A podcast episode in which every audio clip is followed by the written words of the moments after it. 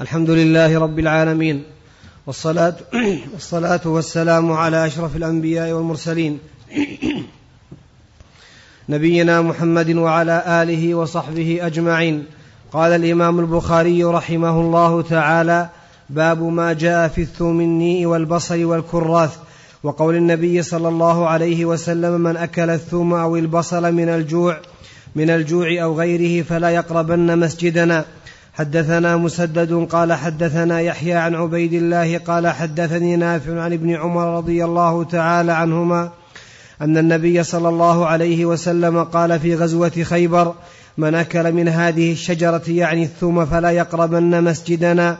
حدثنا عبد الله بن محمد قال حدثنا أبو عاصم قال أخبرنا ابن جريج قال أخبرني عطاء قال سمعت جابر بن عبد الله رضي الله تعالى عنهما قال قال النبي صلى الله عليه وسلم: من أكل من هذه الشجرة يريد الثوم فلا يغشانا في مساجدنا.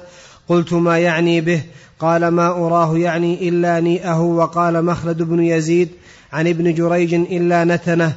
حدثنا سعيد بن عفير قال حدثنا ابن وهب عن يونس عن ابن شهاب: زعم عطاء أن, جا زعم عطاء أن جابر بن عبد الله رضي الله تعالى عنهما زعم أن النبي صلى الله عليه وسلم قال: من أكل ثوما أو بصلا فليعتزلنا، أو قال: فليعتزل مسجدنا وليقعد في بيته، وأن النبي صلى الله عليه وسلم أتي بقدر فيه خضرات من بقول فوجد لها ريحا، فسأل فأخبر بما فيها من البقول فقال: قربوها إلى بعض أصحابه كان معه، فلما رآه كره أكلها قال: كل فإني أناجي فلما رآه كره أكلها قال: كل فإني أناجي من لا تناجي.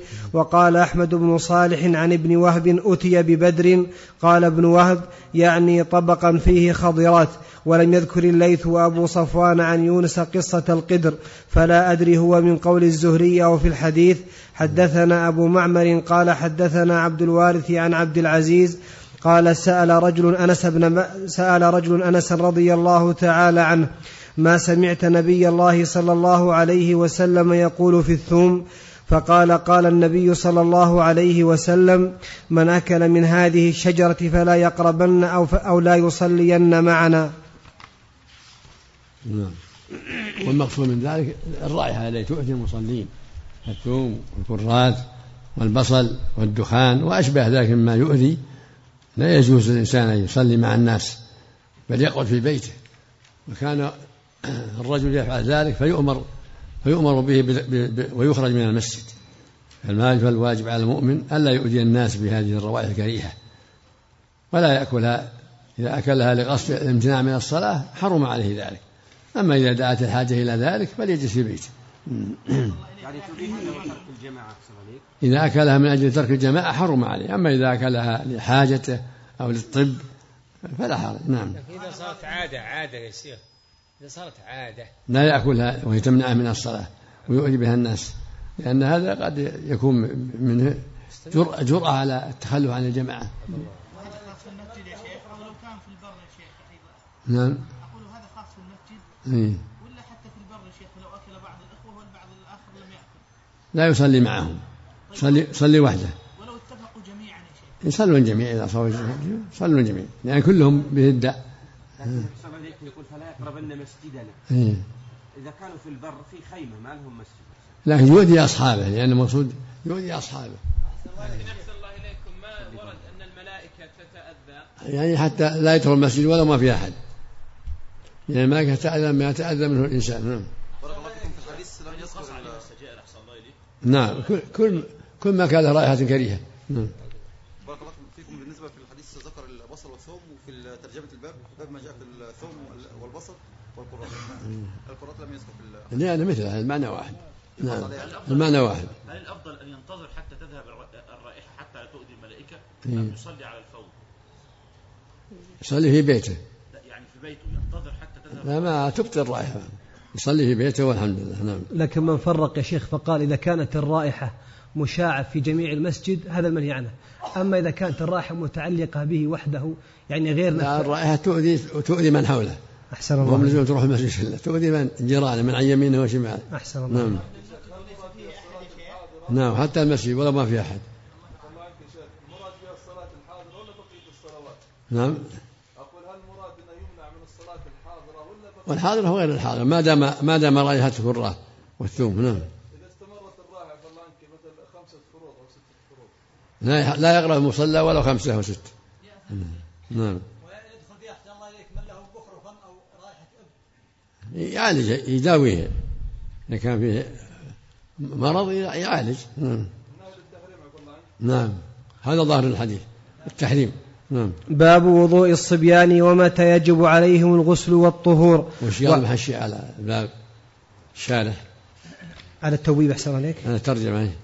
قوله باب, باب ما جاء في الثوم هذه الترجمة والتي بعدها من أحكام المساجد.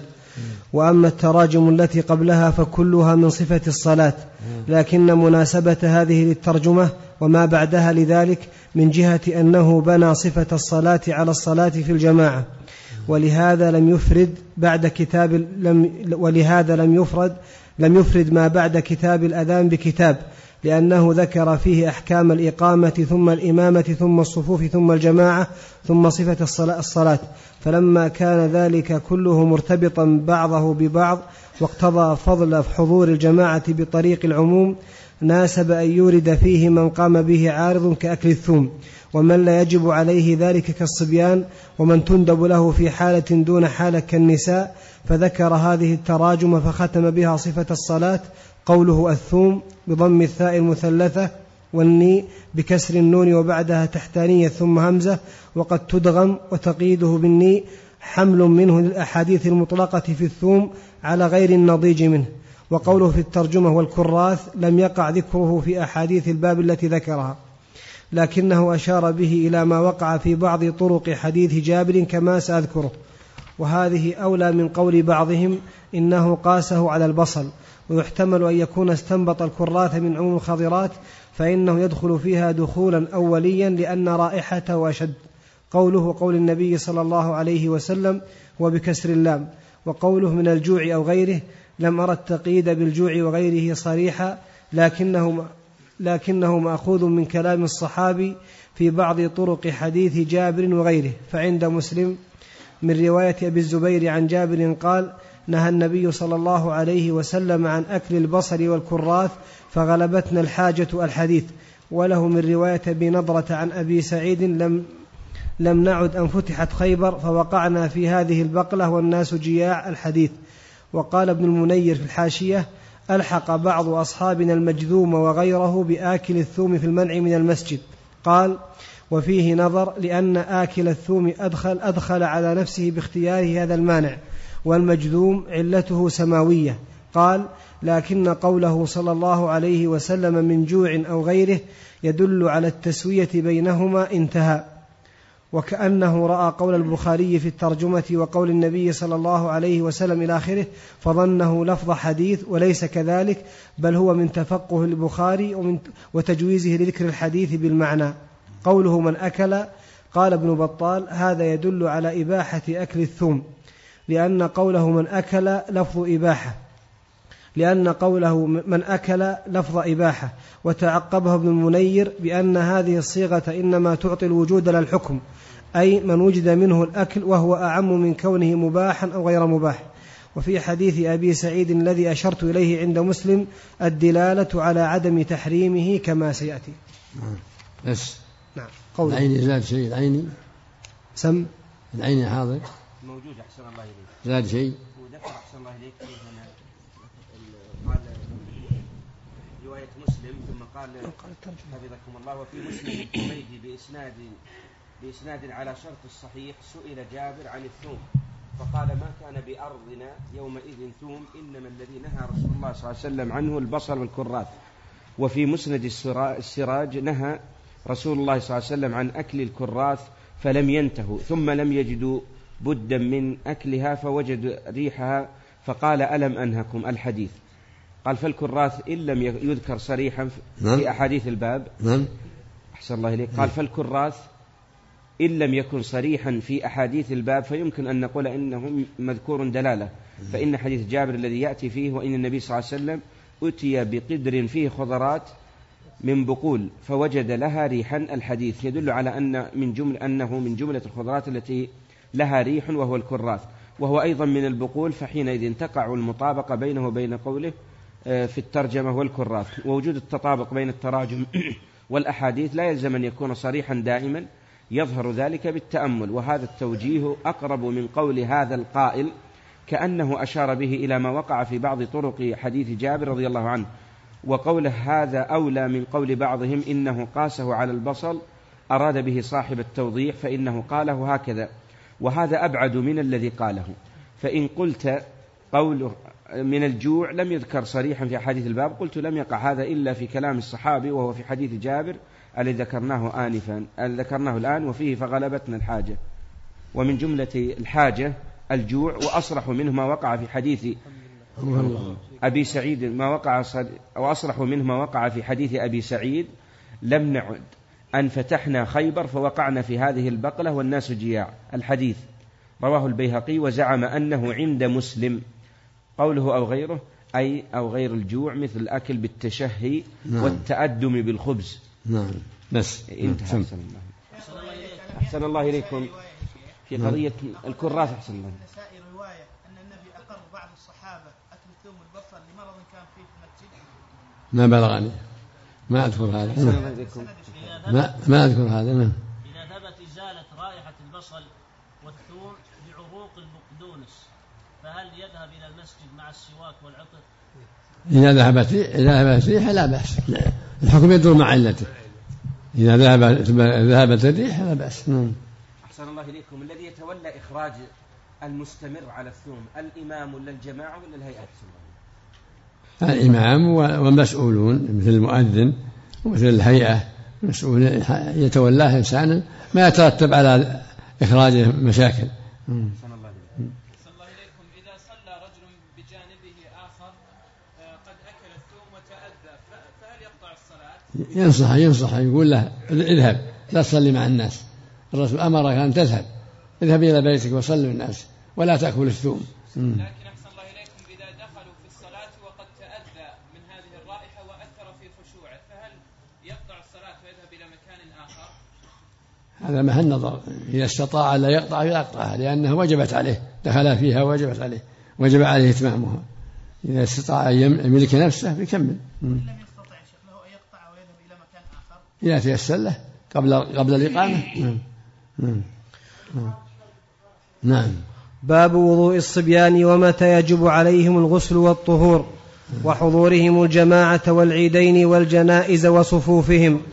حدثنا ابن المثنى قال حدثني غندر قال حدثنا شعبة قال سمعت سليمان الشيباني قال سمعت الشعبي قال أخبرني من مر مع النبي صلى الله عليه وسلم على قبر منبوذ فأمهم وصفوا عليه، فقلت يا أبا عمرو من حدثك؟ فقال ابن عباس رضي الله تعالى عنهما يعني صلى عليه توه مقبول يعني جديد، هذا مثل ما تقدم الصلاة على الميت بعد الدفن لا بأس.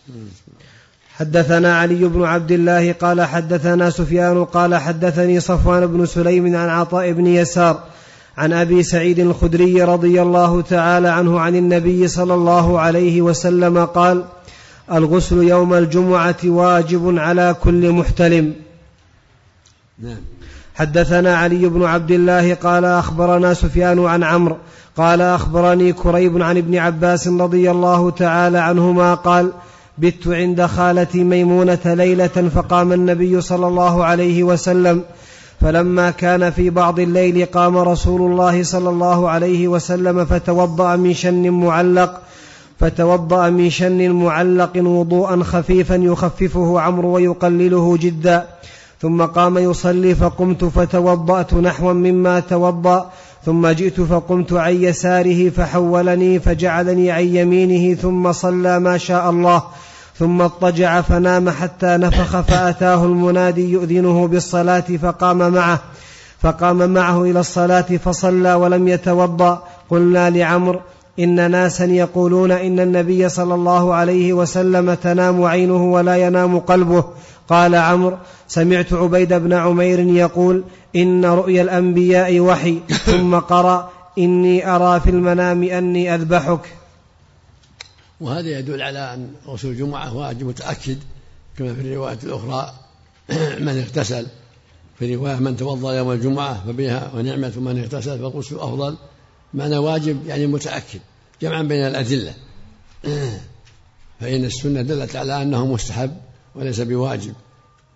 وهكذا ما يتعلق بكون ابن عباس صف عن يساره ثم أدارها يمينه يدل على أن الواحد يقف عن يمين الإمام ولا يقف عن يساره، وأن إحرامه صحيح، ولهذا ما أمره النبي أن يعيد الإحرام، إحرامه صحيح ولكن عاده وصلى عن يمينه، فدل على أن إحرامه انعقد وصحت به صلاته.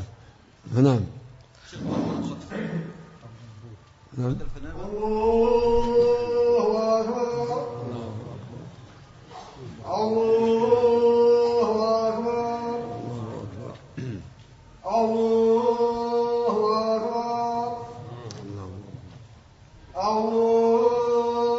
أكبر الله أكبر. أشهد أن لا إله إلا الله، أشهد أن لا إله إلا الله، أشهد أن محمدا رسول أشهد أن محمدا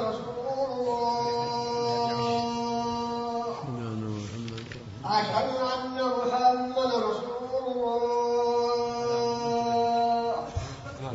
حي على الصلاة، حي على الصلاة، حي على الفلاح، حي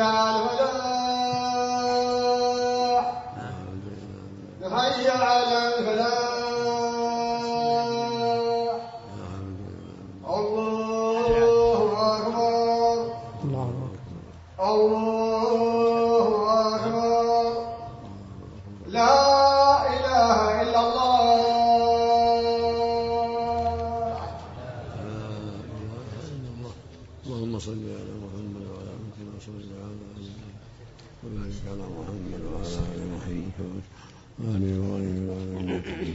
اللهم رب هذه الدعوة التامة والصلاة القائمة آت محمدا الوسيلة وابعثه مقاما محمودا إنك لا تخيب. نعم. حدثنا إسماعيل. طبيعة عمله يخرج رائحة كريهة كالسماك، يعذر من ترك الجماعة كالحارس، أم ماذا يفعل؟ إذا كان يؤذي الناس رائحة كريهة نعم لا يصلي مع الناس حتى يتنظف. أوقات الصلوات تأتي عليه وهو في العمل ورائحته منبعثة منه كريهة، يترك الجماعة. إذا استطاع أن يزيل ما به ثم يحضر الجماعة وجب عليه إذا استطاع ذلك. وإذا يستطع يكون حكم يكون مثل من صاحب الثوم. بت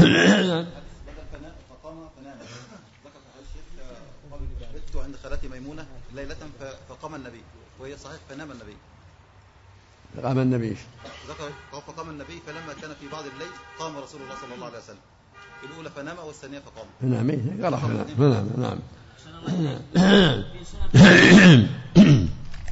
في سنن أبي داود أن المغيرة رضي الله عنه صلى مع النبي صلى الله عليه وسلم وقد أكل ثوما، فلما سلم النبي صلى الله عليه وسلم من الصلاة قال ما لي أجد ريح الثوم، قال فأخذت يده فوضعتها على صدري وأنا معصوب الصدر فقال إن لك عذرا. نعم. من باب الدواء سنده غير مذكور. راجع راجع سنده ومعنى صحيح، إذا أكله من عذر فلا بأس، لكن لا يصلي مع الناس. هنا صلى مع النبي لعله في البيت. نعم. حدثنا إسماعيل. هذا الحديث يكون حكم السماك كنفس هذا الحكم يا شيخ؟ نعم. معذور؟ إذا معذور نعم. نعم. نعم. حدثنا إسماعيل قال حدثني مالك عن إسحاق بن عبد الله بن أبي طلحة عن أنس بن مالك رضي الله تعالى عنه أن جدته مليكة رضي الله تعالى عنها دعت رسول الله صلى الله عليه وسلم لطعام صنعته فأكل منه فقال قوموا فليصلي بكم، فقمت إلى حصير لنا قد اسود من طول ما لبث فنضحته بماء، فقام رسول الله صلى الله عليه وسلم واليتيم معي والعجوز من ورائنا فصلى بنا ركعتين. وهذا فيه جواز صلاة الجماعة نافلة في بعض الأحيان كالضحى لما زارهم صلى بهم لما في ذلك من الخير العظيم لهم. وفي هذا جواز مصافحة الصبي، وأن لا بأس أن يقف مع الشخص اثنين يكون صبي وكبير خلف الإمام لا بأس، والمرأة تقف خلفهم، لا تصلي وحدها، لا تقف مع الرجال لا ولو كان زوجها، تقف خلفهم. نعم. حدثنا عبد الله بن مسلمة عن مالك عن ابن شهاب عن عبيد الله بن عبد الله بن عتبة عن ابن عباس رضي الله تعالى عنهما أنه قال: أقبلت راكبا على حمار أتان وأنا يومئذ قد ناهزت الاحتلام، ورسول الله صلى الله عليه وسلم يصلي بالناس بمنى إلى غير جدار، فمررت بين يدي, فمررت بين يدي بعض الصف، فنزلت وأرسلت الأتان ترتع ودخلت في الصف، فلم ينكر ذلك علي أحد. نعم، لأن مرورها بين الصفوف ما يضر، سترتهم سترة إمامهم. نعم. سلمك الله، الحديث السابق استدلوا به على أن من يأتي الجماعة ولم يجد مكانا في الصف وصلى منفردا جاء الصلاة. لا، ما في حجة، لأن هذا في المرأة خاصة، هذا خاص بالنساء. إذا لم يجد مكانا ماذا يفعل؟ يترك الجماعة، ما يصلي، لا يصلي وحده، لا صلاة لمنفرد خلف الصف، يقول النبي صلى الله عليه وسلم. نعم. يأخذ واحد من الصف الأمامي. لا لا يصبر حتى يجي أحد، ولا ولا يلتبس فرجة، ولا يتقدم مع مع الإمام عن يمينه. مصافحة الصبي أحسن في الفرض والنفل. في الفرض والنفل. نعم. لو كان صبيين، لو كان الإمام مع صبيين. صلوا خلفه، صبيان خلفه. يعني قال بالتمييز أحسن الله عليك. نعم. إذا كانوا مميزين هو تصح مصافتهم. نعم، مصاف مميزين يصفان خلف الإمام. نعم، وإن كان واحد عن يمينه. بارك الله فيكم. إذا كان اثنان يصلين خلف الصف فخرج أحدهما لضرورة بعد تكبيرة الإحرام، خرج أحدهم وأصبح واحد يتقدم عن يمين الإمام. هو خلف الصف. بارك الله فيكم. هو خلف الصف، اثنان يصلين خلف الصف فخرج أحدهما لقضاء حاجته مثلا وأصبح واحد مقيم يصلي خلف الصف ولا يلتمس، الظاهر يلتمس. هو كبر ودخل في الصلاة. بارك الله فيكم. كبر ودخل في الصلاة. الله أعلم. نعم. اعتاد اعتاد بعض العامة أحسن الله عليكم، اعتاد بعض العامة عندنا في المساجد إخراج الصفوف الصبيان الصغار من الصف الأول، وبعضهم يحد العمر يقول إذا كان أقل من سبع سنين فليس له مكان في الصف الأول حتى لو جاء مبكرا. اللي دون السبع يصلي عندها، لا ما لا الصلاة يروح لها، لا يؤذي الناس ولا يشك عليهم، ليس من أهل الصلاة. إذا دخل مع والده أحسن الله عليك جاي من العمل، إذا كان للحاجة مثل مثل الكرسي اللي بينهما ومثل المبنى اللي يكون في الصف لا يضر إن شاء الله. نعم، بالضرورة. أحسن الله عليك.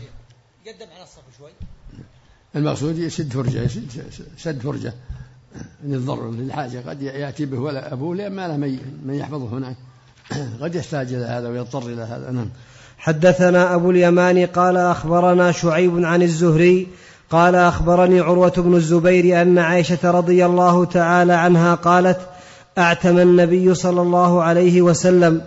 وقال عياش: حدثنا عبد الأعلى حد قال حدثنا معمر عن الزهري عن عروة عن عائشة رضي الله تعالى عنها قالت: أعتم رسول الله صلى الله عليه وسلم في العشاء حتى ناداه عمر رضي الله تعالى عنه: قد نام النساء والصبيان. فخرج رسول الله صلى الله عليه وسلم فقال: إنه ليس أحد من أهل الأرض يصلي هذه الصلاة غيركم، ولم يكن أحد يومئذ يصلي غير أهل ولم يكن أحد يومئذ يصلي غير أهل المدينة. الأقرب والله أعلم أنه مما جاء به الوحي، وإلا فكان في المدينة في المكة من يصلي، وفي غيرها ممن ظهر من وصل إليهم الإسلام، لكن مراده أن الرسول جاءه الوحي بأن الناس قد صلوا، وما قيل لا هؤلاء الذين ينتظرون عليه الصلاة والسلام. أما قول الصحابي ما كان في أحد يصلي الله المدينة ليس بشيء، ليس بشيء فيهن الناس الذين أقاموا بمكة وهم مستضعفون يصلون، وفي البلدان الأخرى التي بلغت الدعوة أو في البادية ما يمنع. نعم، أو في غيرها من الجهات التي بلغت الدعوة. نعم.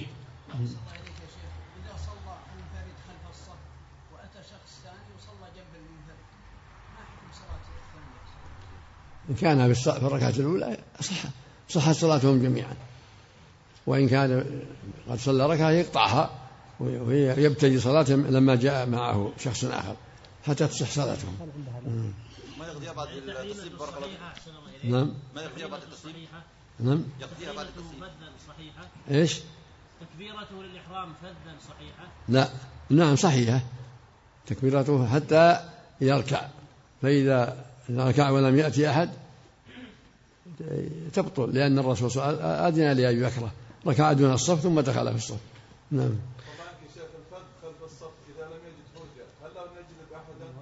نعم. إذا لم يجد فرجة في الصف هل له أن يجلب أحدا من ليس له ليس له ذلك. نعم.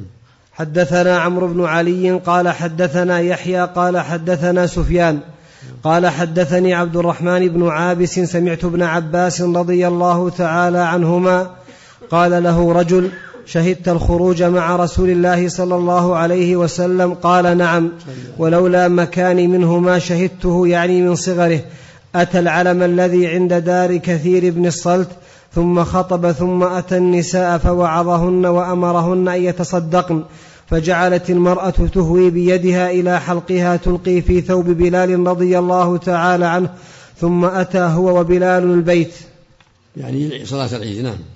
باب خروج النساء إلى المساجد بالليل والغلس.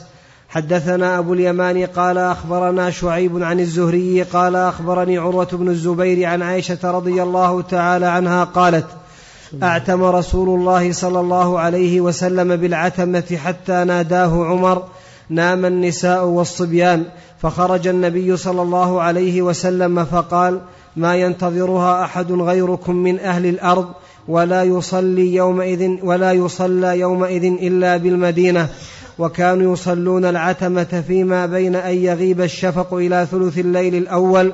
حدثنا عبيد الله بن موسى عن حنظلة عن سالم بن عبد الله عن ابن عمر رضي الله تعالى عنهما عن النبي صلى الله عليه وسلم قال إذا استأذنكم نساؤكم بالليل إلى المساجد فأذنوا لهن. تابعه شعبة عن الأعمش عن مجاهد عن ابن عمر رضي الله تعالى عنهما عن النبي صلى الله عليه وسلم. نعم.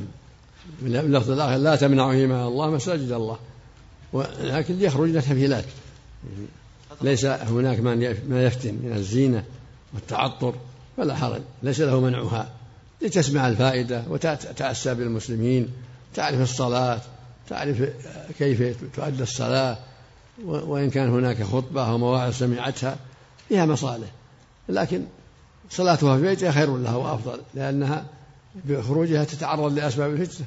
نعم. نعم. ما أعلم معنى. نعم. باب انتظار. نعم. باب انتظار الناس قيام الإمام العالم. حدثنا عبد الله باب بن باب, باب انتظار الناس قيام ال... قيام الإمام العالم. بارك الله.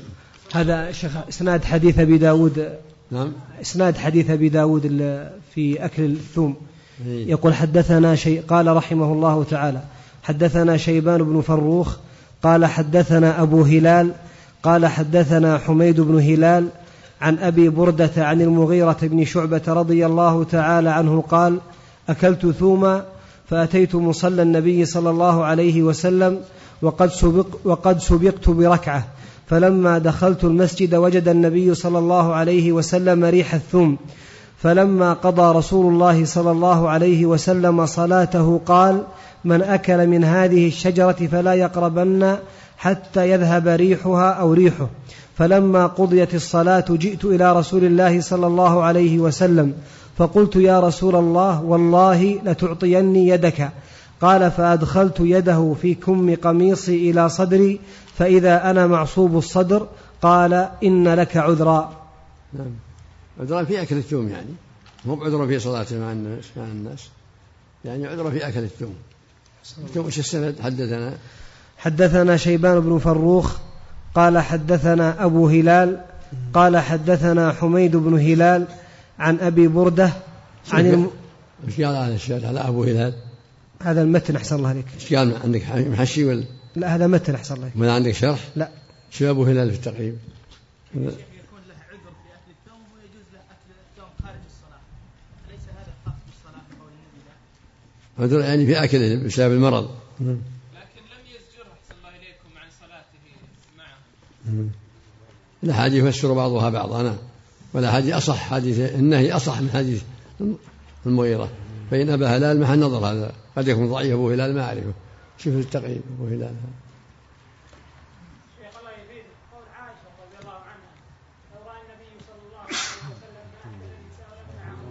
رحمك الله ما يكفي كلام النبي صلى الله عليه وسلم، وحي من الله، والله يعلم كل شيء، ما هو بالنبي اللي يعلم، والله اللي يعلم كل شيء.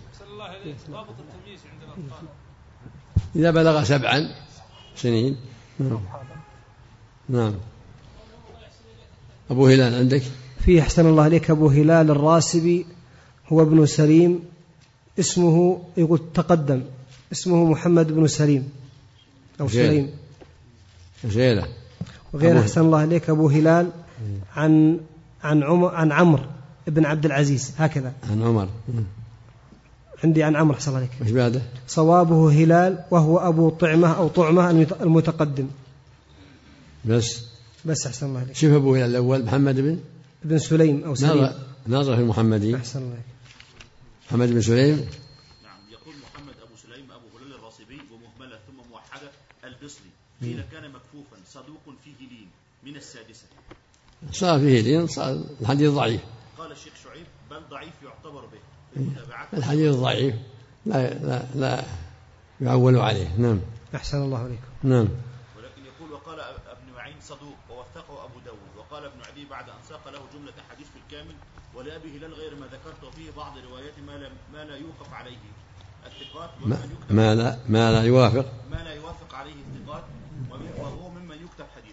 لا نعم الحديث الحديث الصحيحين مقدمة عليه في النهي عن انتهاء المسجد من أكلات البصل، فلا تترك لأحد ضعيف. نعم شيخ صلى الله عليكم شيخ الإسلام في مجموع الفتاوى في حديث عمره في رمضان كحجة معي، في حديث مسلم عمره في رمضان كحجة معي، من خلال كلامه كأنه يقول بأن هذا هذا الحديث خاص للمرأة صاحبة الناضحين وليس عاما. يقول إن هذا الأجر وهذا الحديث خاص للسائل وليس عاما لكل أحد. لا مو صحيح مو صحيح، الحديث عام أمر طويل رمضان تعدل حجة وقال حجة معي لتشجيع الأمة ولا من قال إنه خاص وهذا غلط سواء كان شيخ الإسلام أو غيره. نعم